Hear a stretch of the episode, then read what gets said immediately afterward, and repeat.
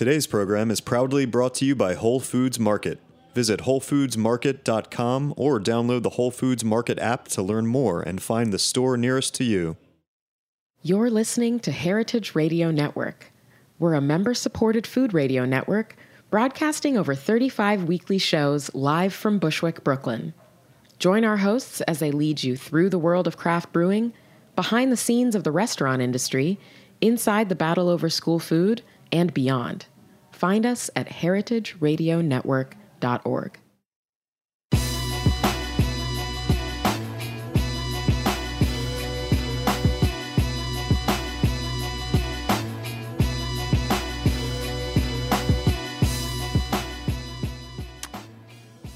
Hello out there. This is Amanda, This this is Kim. and we. We haven't seen each other in a minute. Yeah, can we, sorry. Can we do it, David? Can we start again? Well, this is live, so no. Okay, pretend the music just played again. Hello. What's I'm- up, internet? I'm Amanda, And I'm Kim. And we are Food Book Fair, and you're listening to Recommended Reading with Food Book Fair, our weekly show where we get to download with friends and fam in the industry and beyond about what they're reading, watching, or listening to. Food Book Fair is an annual food media festival celebrating writing about eating. And we're thrilled to be celebrating six years, going on seven in New York, and hopefully bringing Food Book Fair to your city very soon.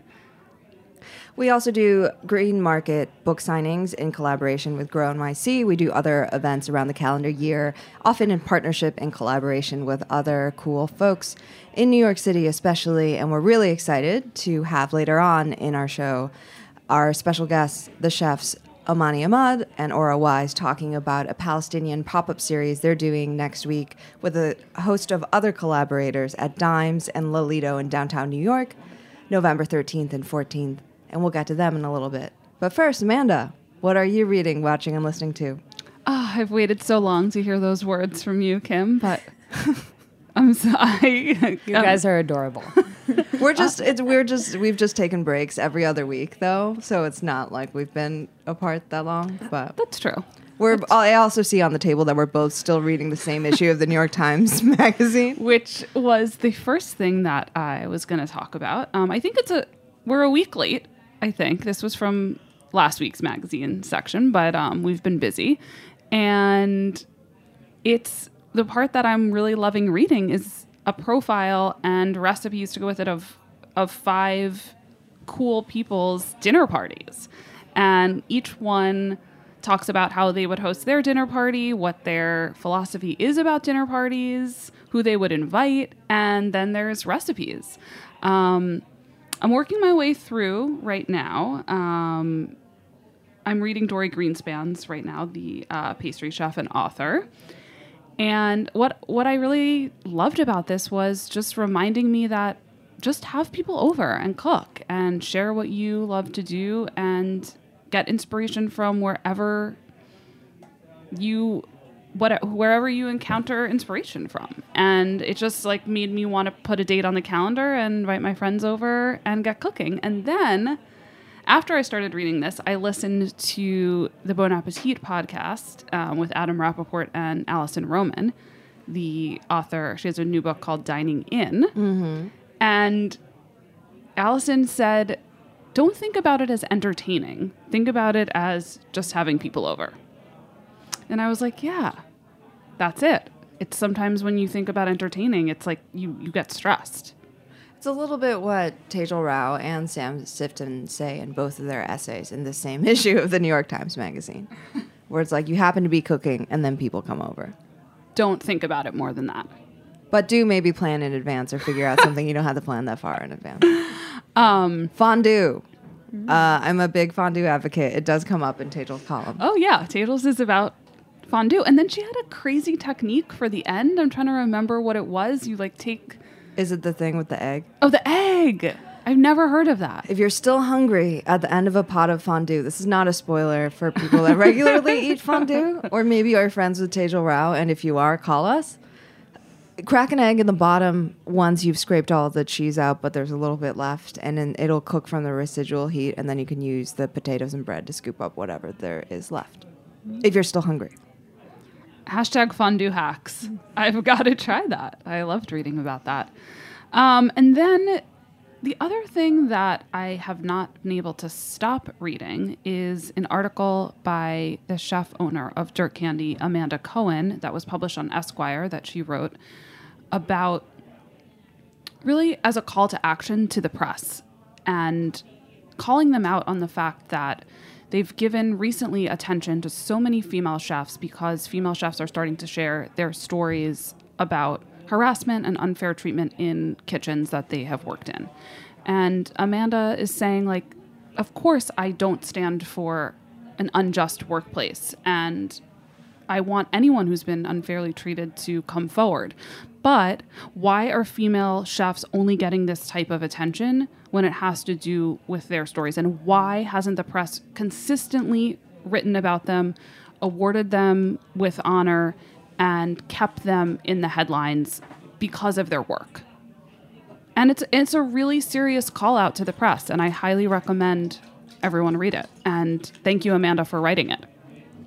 I gotta check it out. I Please see it do. in my inbox. I can't wait till we no longer live in a world dominated by cis hetero patriarchy and we have a majority minority country. Well, That comes in 2016. It's crumbling. We'll see what comes after that. That's that's Ora Wise getting on the mic over there, everyone. And She's fired up. So maybe this is a good time for us to introduce our guests. Let's do it. Again, we are joined today by the chef and artist Amani Ahmad, the chef and community organizer, and good friends of ours, uh, Ora Wise. Excited to talk to them about a series called The Asymmetrical Table, which is two nights of dinners and dialogue, thought provoking and delicious at Dimes in Lalito next Monday and Tuesday and it will be talking about the dinners are about food sovereignty here and everywhere but we'll be talking about that right here right now as well welcome to the show Thank you. We're so happy to have you on. Um, can you give a little bit of an introduction of each of you uh, in your own words? Amani some folks in food in and around food um, and who know of your work as an artist um, but maybe also of as a chef may have heard or have even attended your pop-ups that you did at dimes earlier this summer Um, yeah, that was a really fun, exciting series that I did uh, in July and August. That was just about bringing Palestinian food to the consciousness of people that enjoy eating food. Uh, I think most people are used to eating a lot of the food that I grew up eating in Palestine and in America, cooked by my family under the moniker of Israeli food. And uh, I just feel like it's uh, important to reframe the conversation. And I wanted to use those dinners as an opportunity to present that information in a way that was exciting and delicious and interesting. So, Cool. We're really glad that happened, and I was really lucky to be able to dine there with Ora one night, which oh, I think is sort of how we all met. yeah, that's that where we found you. Well, I was stalking you.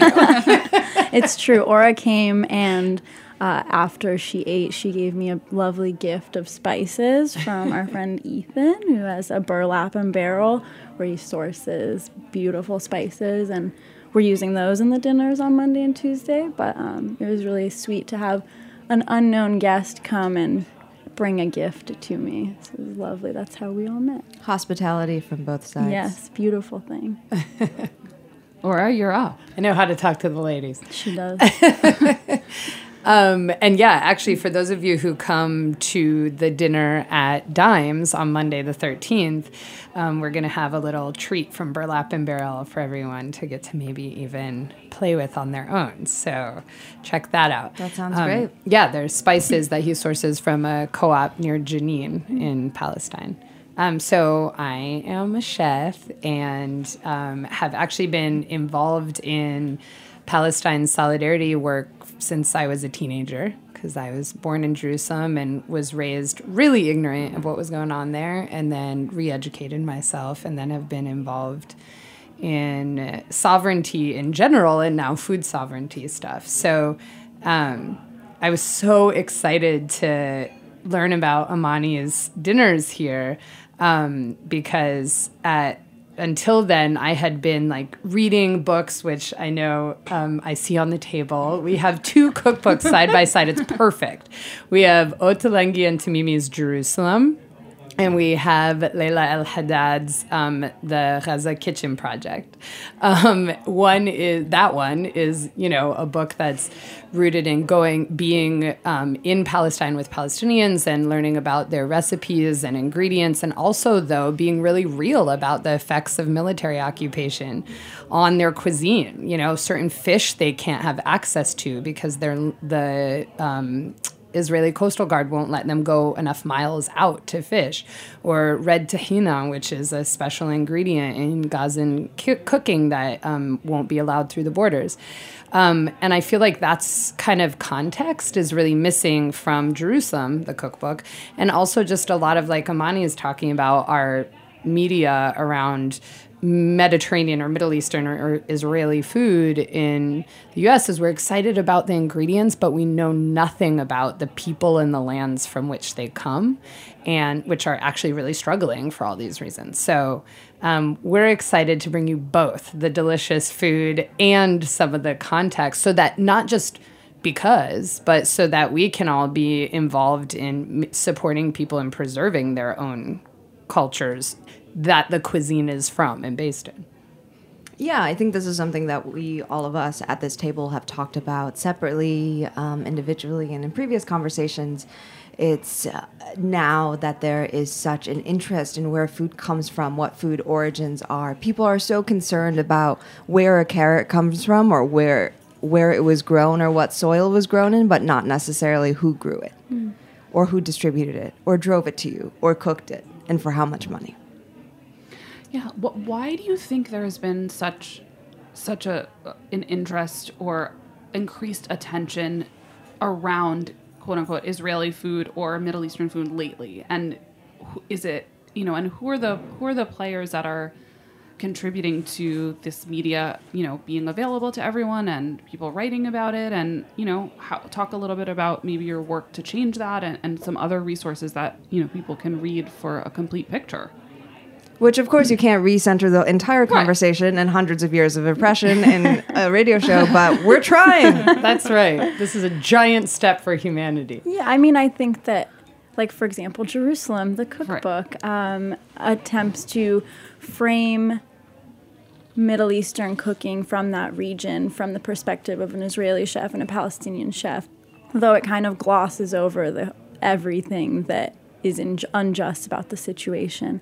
Um, I mean, I think I've noticed, and you guys have noticed as well, that in media lately there's been a, a large push towards articles that address this new Israeli food trend and I was just recently in LA and I noticed at least five or six new Israeli or Mediterranean restaurants that aren't even touting themselves as Israeli, but the media is calling them Israeli and referencing, like, you know, shakshuka, such a classic Israeli dish, or za'atar, which, I mean, I personally. Uh, I'm very passionate about za'atar because that's something that, like my family has always foraged in Palestine, but we no longer have access to the land to forage za'atar. And there's also laws against foraging because the Israeli government claims that because of foraging, we're endangering different botanical species, which I mean, I don't necessarily think is accurate after generations of foraging and that species still being abundant. But I think there's just like a, a large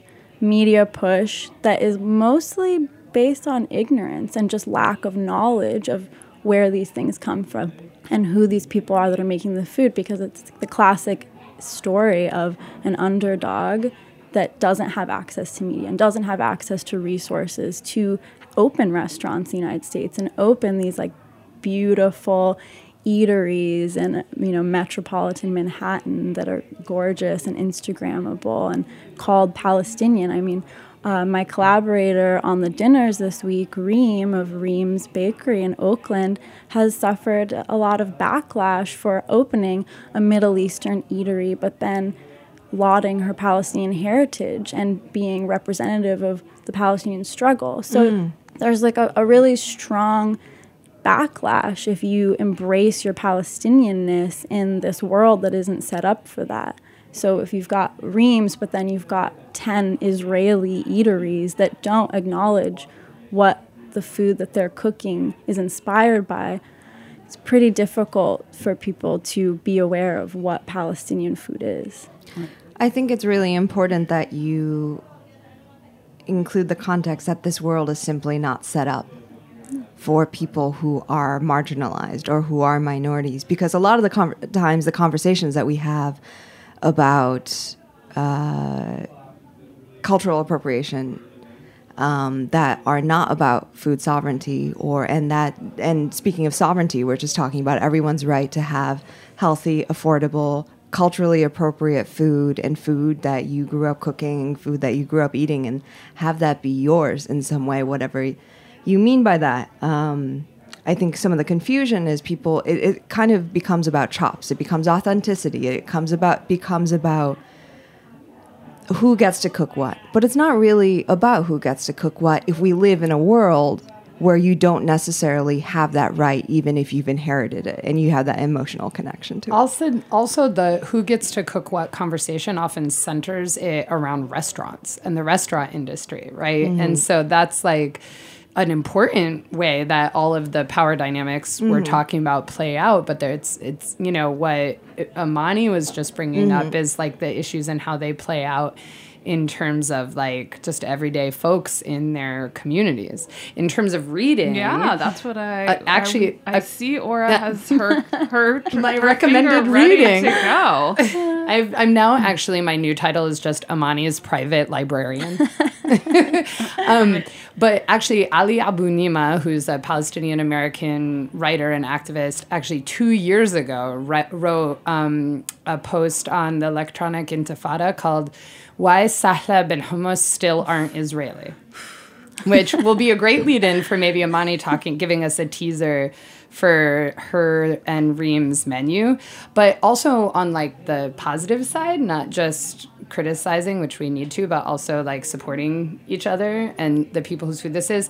Um, probably a lot of people in New York know Tanoreen, which is the classic Palestinian restaurant in Bay Ridge, Brooklyn, which is, you know, kind of one of the little Middle East of New York. Mm-hmm. Um, and it's actually a woman chef owner, Ra- Rawia Bishara, and she has a cookbook out, which came we out. We did an event with Rawia and her daughter in 2014. Word. At Food Book Fair. Yeah. Nice. So, Shout out Tanoreen. Yeah. So Olives, Lemons, and Za'atar is her cookbook. And I think that like a lot of people have Ottolenghi cookbooks as their main, a lot of white people in the UK and the US have um, often like because they don't have real relationships with folks outside of their own cultures. Um, rely on uh, these gatekeepers or like translators um, and it's how certain people who aren't from a certain culture like then position themselves well. I mean there's tons of these people. I mean everyone some people we respect right? Like diana kennedy or like um, uh, you know, and then even we have Andy Ricker, who's, you know, cooking in the Israeli culinary festival roundtables that is coinciding with our Palestinian asymmetrical table, which Amani will break down why we named it that in a second, um, who make, you know, a living off of kind of introducing you know dominant culture to a different culture's cuisine.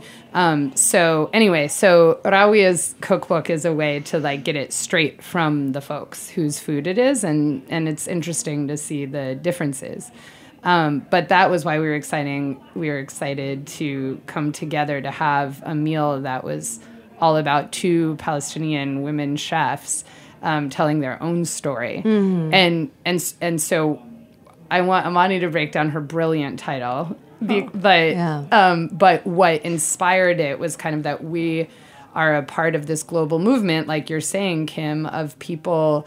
Um, working for food sovereignty, right? Um, which is particularly um, important for people um, who are indigenous and have been dis- either displaced from their lands or really um, constricted and cut off from their traditional food ways as Palestinians. yeah, been. and I think another thing to connect it to the very earliest part of this conversation, what you were talking about, Amanda, uh, with Amanda Cohen's piece about why mainstream media does not write enough does not write about women chefs. Period. It's about how do we hold press accountable, more accountable than we do, and how do we turn them into advocates and allies and also instead of us doing all the work to do that how do we get them to wise up to do that Right. And also or how do they you know we'll- want to do that yeah, themselves Would love to, you know, hear Amani and, and Ora's thought on and really going back and, and understanding the media behind, you know, quote unquote food trends mm-hmm. and why certain things have become trendy mm-hmm. and why people want to write about Israeli food as we know it. You know, and and how can we, you know, as people that have a small voice and a small audience reframe that and and understanding the the process of of why of how things become trends and and how we can you know reconfigure that why do you think israeli food is is having a moment of be, being trendy now Um, I think it really fits into the current cultural paradigm of this really beautiful, healthy, fresh, ingredient oriented, farm to table thing that we all like or that people like and associate with being healthful and associate with being responsible socially. Um, you know, obviously, Israeli food has a, a darker side where, you know, the, this, as Aura was mentioning, the Round Tables initiative that Israel and American Express put on that encourages chefs from all over the world to come and cook farm to table cuisine in these very gastronomically advanced, mm, you know, metropolitan kitchens of Tel Aviv, which is also, you know, pushed as this beautiful, exciting city where you can be whoever you want to be in it. And it's very similar to New York or wherever. I mean, I've never actually been to Tel Aviv because that's, you know, a choice, but uh, I've never really spent time in Israel uh, at all, other than going through the airport. But so I can only kind of speculate on why people like it so much. But I hear from people that go there that when they go there, they experience this beautiful place. So I think people associate this beautiful, exciting place with this beautiful, exciting cuisine, and then it's also exotic in a way, even though it's exotic within an arm's reach. Like it's exotic, but it's not too exotic that it's inaccessible. And it's not, the flavors are flavors that maybe we've had in different ways in other types of food, but they're not so spicy that we like can't access them and can't eat them. And they're not super weird ingredients. They're all, it's all pretty relatable, but presented in this way that's beautiful and delicious and exciting. And to me, I think that's why Israeli food is becoming so popular. Um, but I don't know. What do you think, Ora? I mean, I think that it has a lot to do with that like translating process that and that's kind of what you're talking about amani is um, you know i'll just take a really concrete example which i was emailing you guys about before. You know this we see everywhere in the us israeli couscous. And it's um, a term that has been coined that has it, that claims a food that so many different cultures eat some version of shall we call it something else starting right in the, in our for the sake of our conversation here Um, well, my proposal was transcultural, multi-historical couscous, but um, I mean, it really we it it's pearled wheat Yeah. balls and Pearled balls. Yeah, like Palestinians have maftul, and you know, s- like Southern Italians have. Um, well, I mean, there's acini di pepe, and there's fregola. I mean, Hungarians have a version, Iranians have a version, Lebanese have a version.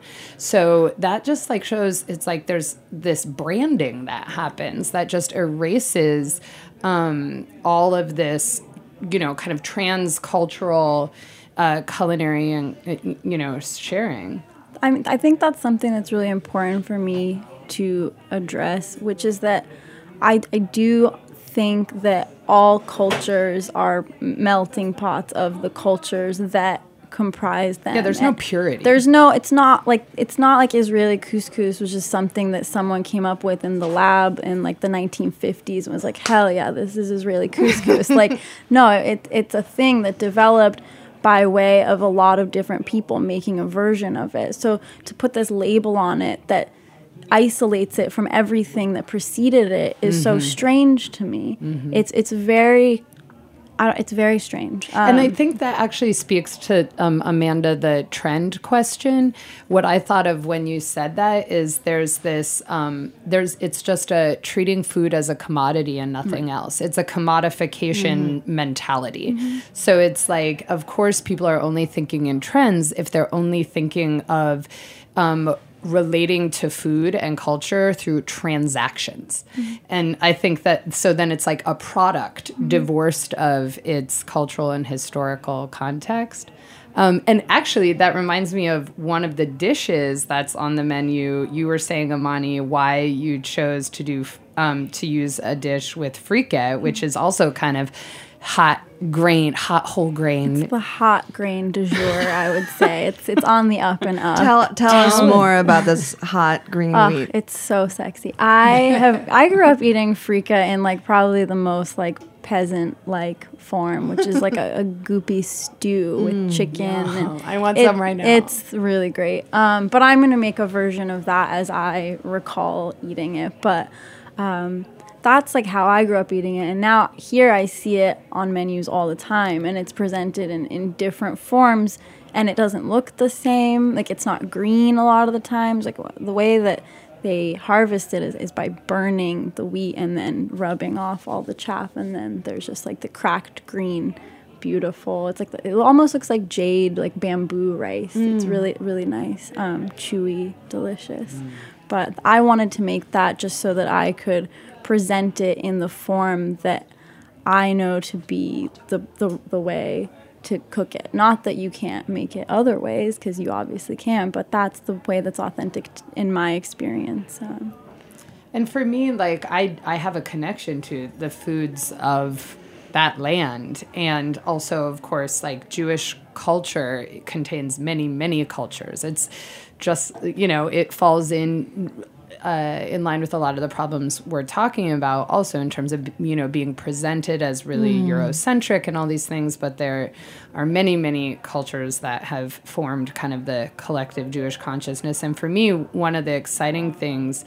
Um, about getting to work with Reem and Amani in in presenting these dinners um, is uh, is a reason why actually um, one of the producers, the Jewish Voice for Peace, which is the fastest growing Jewish organization in the U.S. That's actually, um, why they're supporting it is because for us it's about um, delinking Jewishness with this unequivocal um, nationalism, nationalist support of the state of Israel as the Jewish state trying to represent us. When we're like, that does not represent us. And we can feel a love of and connection to all these different um, elements of history and culture, including food. Um, and even place, like places like Jerusalem, without needing to dominate them and destroy everyone in our path, you know? Right. And so it's really exciting to be um, able to delink um, my identity from that, like, colonial project and instead yeah. just work with the original peoples of that land to celebrate the um, sustainable traditional methods of growing, harvesting, and preparing food that are being destroyed by occupation. Yeah, I mean, I we've talked about this as well that um, nothing exists in a vacuum. Food certainly does not, and recognizing uh, indigenous folks, recognizing credit where credit is due, recognizing history and deep time is a real thing. But it becomes harder and harder to do that and to bring it back to media because we are food media. Uh, your resident food media analysts here. um, I think part of it is, and Amanda, we've talked about this as well, and I talked about this a bit in when I did a talk on cultural appropriation a couple weeks ago, is sort of in our consumption of food and how we do it snaps through social media how we do it in uh, a sort of way where people treat dining out or eating out as a blood sport and a way to collect restaurants mm-hmm. collect experiences mm-hmm. that again sort of emphasizes the commodity food as a commodity and experience as a commodity. It's right. like culinary and, conquistadors. Right. And divorcing ourselves from the origin stories of where food comes from and yeah. just. But also, you know, I used to be a reporter, and since I stopped being a reporter, how news travels and the way media needs to keep up with the content churn has just gotten more and more uh, intense, shall we say. And you always need a new story. And people love trends. You're people, people are just trying to get clicks. Actually, speaking of trends, um, one of the things. I'm so glad I bought I brought up trends. I'm so ready to talk about that, Amanda. Um, one of the sh- other chef organizers yeah. who's joining us for the second dinner, the one at Lalito, which is going to include a dynamic dinner conversation. Actually, just want to, in terms of giving credit where credit is due, um, we were inspired by some of the programming at Food Book Fair this past spring. For, Shout out Food Book Fair 2017. way, for ways to have like meaningful conversation and awesome food. Um, but Neftali Duran, who's an indigenous Oaxacan chef, um, is a part of the I Collective, which is hosting actually a series of indigenous pre colonial cuisine pop ups on and around Thanksgiving in NYC. At Dimes. At Dimes. Um, and Pixie and the Scout in Brooklyn and um, he's going to be a part of our conversation. Um, and for him, like he actually sent me this little text earlier because I was like, "Why are you know what do you have to say to our, your your adoring fans?" Yeah. Um, you know, and he was like, "For me." Um, the inequalities I see in the food system um, dramatically affect Indigenous and people of color um, negatively, whether we're talking about the barrio, the res, or Palestine. Mm. Um, so he's looking to make those connections and why the why trends as a topic brought, made me think of that is because we see these little openings um, in mainstream food media um, being where there's an interest in indigenous foodways um, and uh, it's really important and it's an opening that we can then kind of maybe bust open even wider. Um, and because still sometimes like what you're saying kim is like the dynamic is still kind of acquisitional mm. you know? So it's like i gotta get my points. I gotta um, you know it's still kind of a, a like explorer lens a lot of the time. I'm having so many wardrobe issues with my headphones. Thank God for you, Amanda.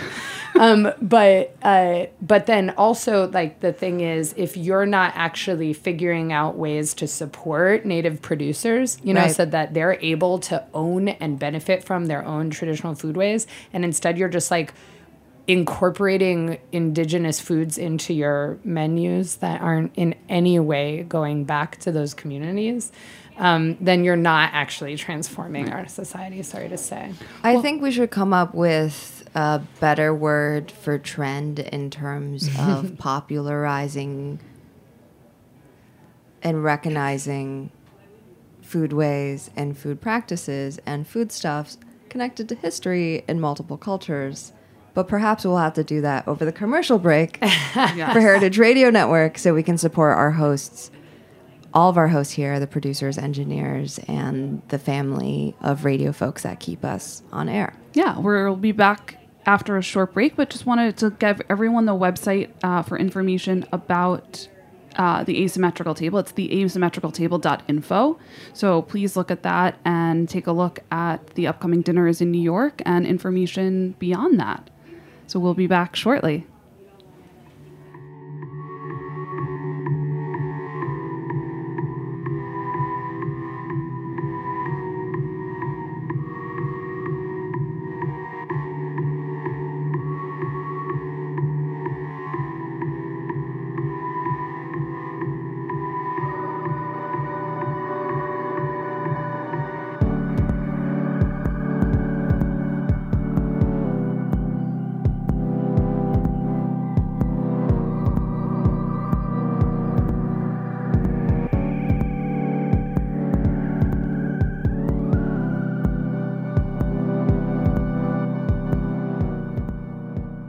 Today's program is proudly brought to you by Whole Foods Market.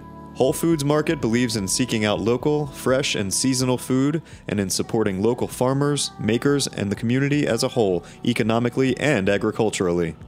Whole Foods Market believes in food that is vivid and colorful, fresh and full of nutrients. Food that connects you to your body, the seasons, and to nature. Food that helps you do more, sleep better, and wake up happier. Found in over 400 locations throughout the United States, Whole Foods Market only sells food that meets their standards, which means no artificial colors, flavors, preservatives, or sweeteners, ever.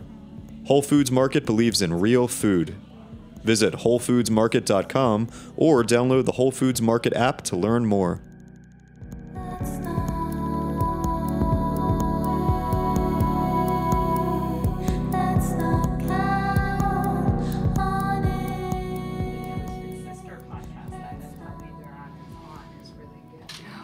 Welcome hey, back. back. This is recommended reading with Food Book Fair. We are joined in the studio by Amani Ahmad, chef, and also Ora Wise, another amazing, talented chef. And they're here with us discussing the asymmetrical table. You can check out the asymmetricaltable.info and the dinners that they're hosting in New York um, as part of this project.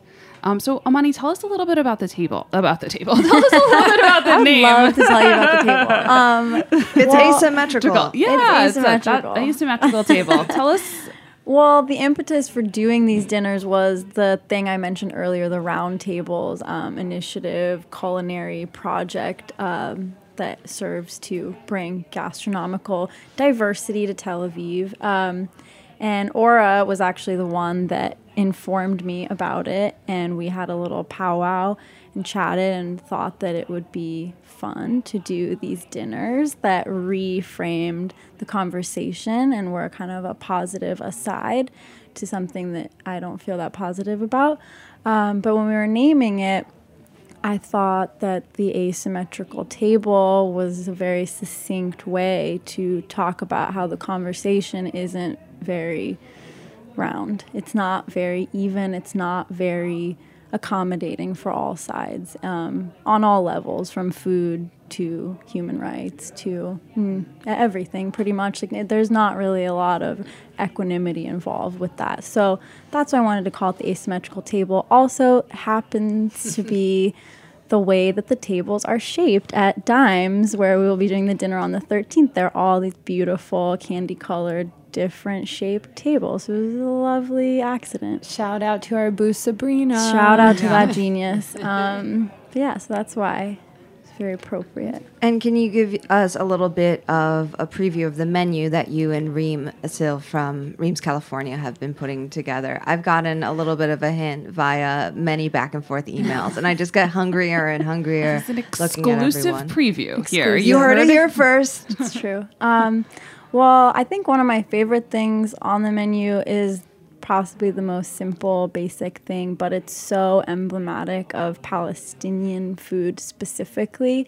And it's something you've probably had in different, thank you, in different forms. Uh, zatar, but it's zait and zatar, which is oil, olive oil, Palestinian olive oil specifically, and zatar, which is zatar ground up mixed with sesame seeds and it's two little dishes it'll be served with warm fresh made pita that reem will be making she is a very talented baker something that i don't really have in my repertoire but she Not can yet. hold that not yet but she can hold that down um, but it's a really simple starter of just taking this warm, delicious pita bread and ripping off pieces and dipping it in the oil and then dipping it in the za'atar. And that's like so quintessential to me. Like that's something I would eat as a snack. That's something I would eat for breakfast. I would eat that for I would just eat it whenever. It's so good and tangy and so specifically Palestinian to me. Uh, I'm sure other Middle Eastern countries also do that, but to me, it really feels Palestinian. It's a way that, uh, again, like similar with the frika, it's the it's the pure way that I've experienced that, and it's different than a lot of places here where maybe put za'atar like on a pita with olive oil and make it into like a little pizza or something like that. It's like just kind of its more primary form. Um, so yeah. That's really beautiful. And I think we definitely recommend, as our recommended reading, by the way, that everyone check out the essay that you wrote, which uh, is at the asymmetricaltable.info, which was on the back of all the menus at Dimes during the first go round where you did your pop up, where you speak so eloquently and straightforwardly Thank you. Really, this has really, I think this is something that sort of stuck with me after that dinner. And it's remarkable to have you in here in studio as well, speaking live in real time in the same way how you speak about um, and and this I can't help but think about this when you talk about the menu about olive oil and the Palestinian farmers not having access to olive groves or having them destroyed, um, and then the za'atar that you talk about that you talked about early on in the show, how your family for generations has foraged for and now is not able to, to sort of. Um, whether people know when they're eating it, whether they just think of it as this beautiful, primary, delicious, primal sensation, the sensual uh, experience, or whether they know of that deeper meaning. I think there's something, definitely something there. Yeah. I mean, yeah. And then also the menu is split, kind of. It's a combining. Yeah, that was something I really wanted to do because it kind of resonates with the situation there. I mean, I've never been to Gaza. Uh, I grew up in Utah and in the West Bank, and I've never been to Gaza. And I really wanted to collaborate with Reem because she's a, a Gazan chef, and I wanted to kind of highlight the disparity in cuisine between the two regions that are as a result of just the, the borders and what there's access to. She's making a fish dish for uh, the main which I've never even had a Palestinian fish dish because we don't have access to fish in the West Bank. Um, That's deep. Yeah, and we, it's we not that. that. far away. It's not. It's a very tiny place in this region. It's they very just small. Can't get through. Yeah, you can't get through, and you know people from Gaza can't get out. Uh, originally, when we talked about doing these dinners, uh, Or and I talked about having a chef from each part of the Palestinian factions. There's the Gaza, the West Bank, and Jerusalem. Because what a lot of people don't know is that in Palestine, there's different identification cards that people hold from each region, and you're only allowed to exist within the space that your identification card uh, claims you as. So if you're from Gaza, you can only be in Gaza. If you're from the West Bank, you can only be in the West Bank. And if you're from Jerusalem, you can only be in Jerusalem. Obviously, there's like special permits and, mm. you know, uh, visas you can get to go to Jerusalem, but most people in my family are not allowed to go to Jerusalem, which is a place where my mother went to high school. But now when we go there, she has to apply for a visa. We can advance just so we can go for the day. So I wanted to highlight how having these separations between people that are not very different has really affected what they cook and what they have access to and how they've adapted to make these recipes that are traditional in slightly different ways because of what they have. It's also awesome because I think it shows that on the positive side, it shows the like rich diversity of Palestinian culture and, and the resiliency. Mm-hmm. Yeah, because there are people who are often not only represented as one monolithic people, but are actually one represented as one monolithic bad guy, right? You know, in Western media for sure. So it's like not only are people learning about Palestinians from a different angle, from sitting in a different maybe angle of the table, but also getting to see the diversity and richness, yeah, Kim, and resilience. And also, actually, technically, we at least have 48 represented because um, Reem's like grandmother is from Jaffa, which mm-hmm. is within Fort Palestine 48, which became the state of Israel, where there are also Palestinians who the, those who remain managed to remain on the land became then second class citizens um, within Israel and are restricted and you know in all kinds of other ways. So there's all these separations that then Reem and Amani are breaking down the barriers between each other and coming together.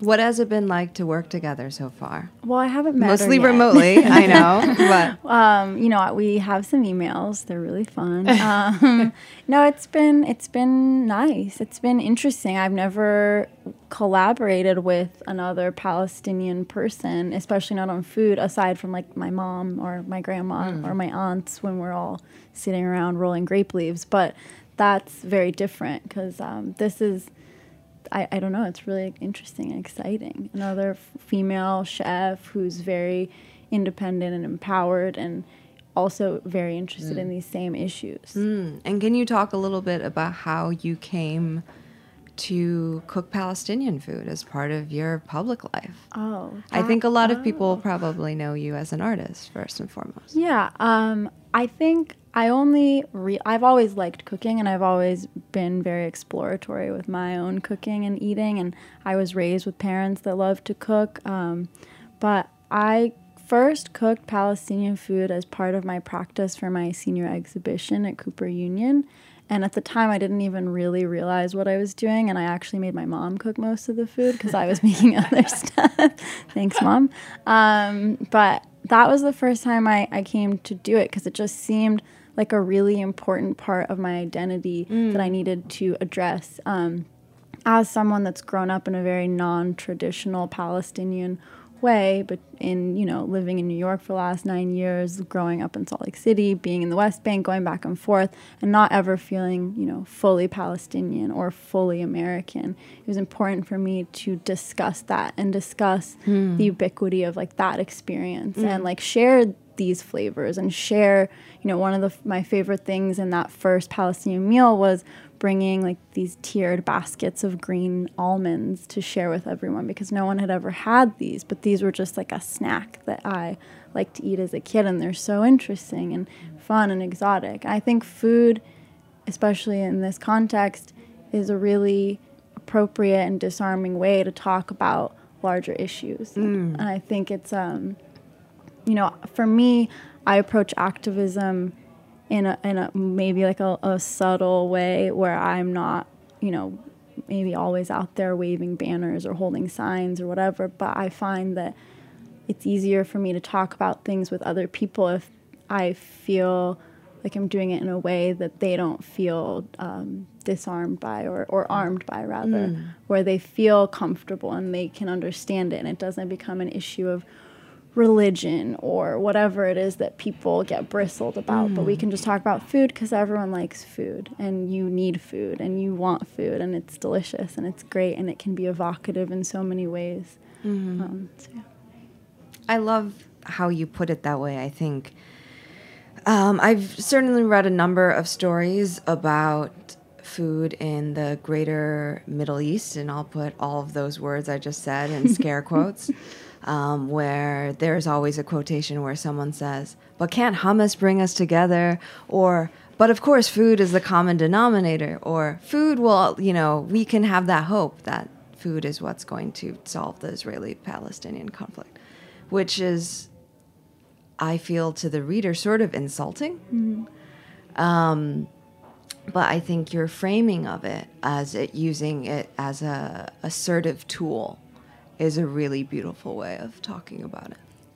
Yeah, and it's not because a lot of the time what you're talking about, Kim, is like representing as some like frivolous squabble. Yeah. Right? And like, yeah, it is It's like, insulting. oh, no one invented hummus. Yeah, oh, like, why are they fighting over it? They're just like fighting over it. It's so frivolous, and um, and it's like no, actually, people are fighting for their lives, actually, um, and to be able to you know eat what they need to eat and actually also live in a home and on a land, Right. And so, um, but it doesn't mean that why like Amani and Reem both are just such powerful change makers and artists is that because it doesn't mean then that it has to be negative. It can be this Yeah. evocative, powerful tool. They're both creating really positive spaces, not just for themselves and other Palestinians, Yeah. but for all of us. You know, like Reem's in Oakland is a place where like all my friends go and hang out and have a beautiful space to be in. They've also all had to mobilize to like support Reem as really racist Zionist organizations have staged protests outside and, and Yelp attacks and all these things, this like intense backlash. Um, uh, and so, but it, that is like they don't let it stop them from it being like this is a positive cultural Right. space for Right. us. Right. I think part of it in larger conversations that people of color have and communities of color and indigenous communities have um, about just connected to food and cultural appropriation, which of course is connected to larger conversations about the economic appropriation Ah, that allows cultural appropriation to happen in the larger if we are going to reframe it, struggle for sovereignty and resiliency for everybody all over this planet is sometimes it's like shit. We're already trying to survive here. Can we just have uh, Za'atar? Can we just have Synagogue? Can we can we just have collard greens? Don't take this from us too, kind of thing. That the privileged folks get upset. Yeah. They have to think too hard. it's too much thinking. But yeah, But we're saying sure you can enjoy them and help us enjoy Let's just them think and a come to more. our Think a asymmetrical table. more, Come to our asymmetrical table. So Enjoy the food. speaking of asymmetrical table, again, the info is the asymmetrical table Dot info. Dot info. Um, and if you're in New York, the dinners will be held on Monday the 13th at Dimes and Tuesday the 14th at Lalito. And Lalito will also include a discussion portion prior uh, or uh, alongside the dinner, as uh, I'm sure the women in the room have organized so beautifully. We're going to do that over pizza. oh, gotcha. Um, so please join them. And thank you so much for listening. And thank you so much to Amani and Ora for being here with us and sharing so much knowledge with us. Just a little bit of a note on that dinner Oh, dialogue. yes. Uh, it's going to be a panel discussion moderated by Klancy Miller, who is an amazing chef and cookbook author and participant in Food Book Fair 2017, um, and including other speakers Ora, uh, Neftali Duran, who we mentioned earlier, Reem, and Amani will be speaking as well. I will be doing the introduction and very honored to be doing that. And we're very happy to be supporting all of this work that we're doing together. You guys are amazing. Thank Yeah, you thank for you. having us and supporting this. We'll be here to to fight white supremacy and the cis hetero patriarchy on the radio any chance we get. It was really our pleasure to have you both. And thank you. Thank you. So it's the asymmetricaltable.info. You can also find out more information. We did a couple posts about it at Food Book Fair on Instagram and Twitter. You just follow the links in there. And we hope to see you if you're in New York next Monday and Tuesday. See you there. Thanks.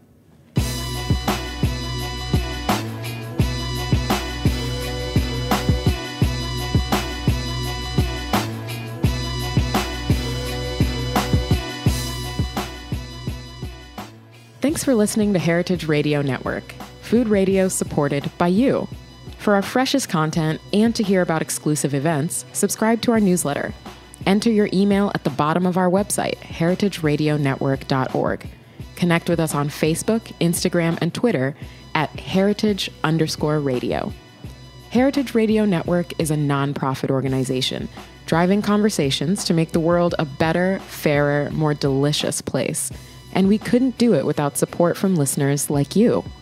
Want to be a part of the food world's most innovative community? Rate the shows you like, tell your friends, and please join our community by becoming a member. Just click on the beating heart at the top right of our homepage. Thanks for listening.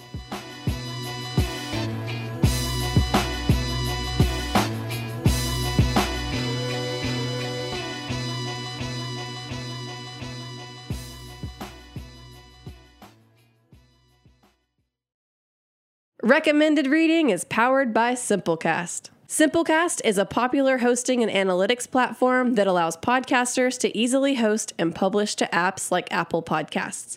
If you have a podcast or are looking to create your very first, check it out.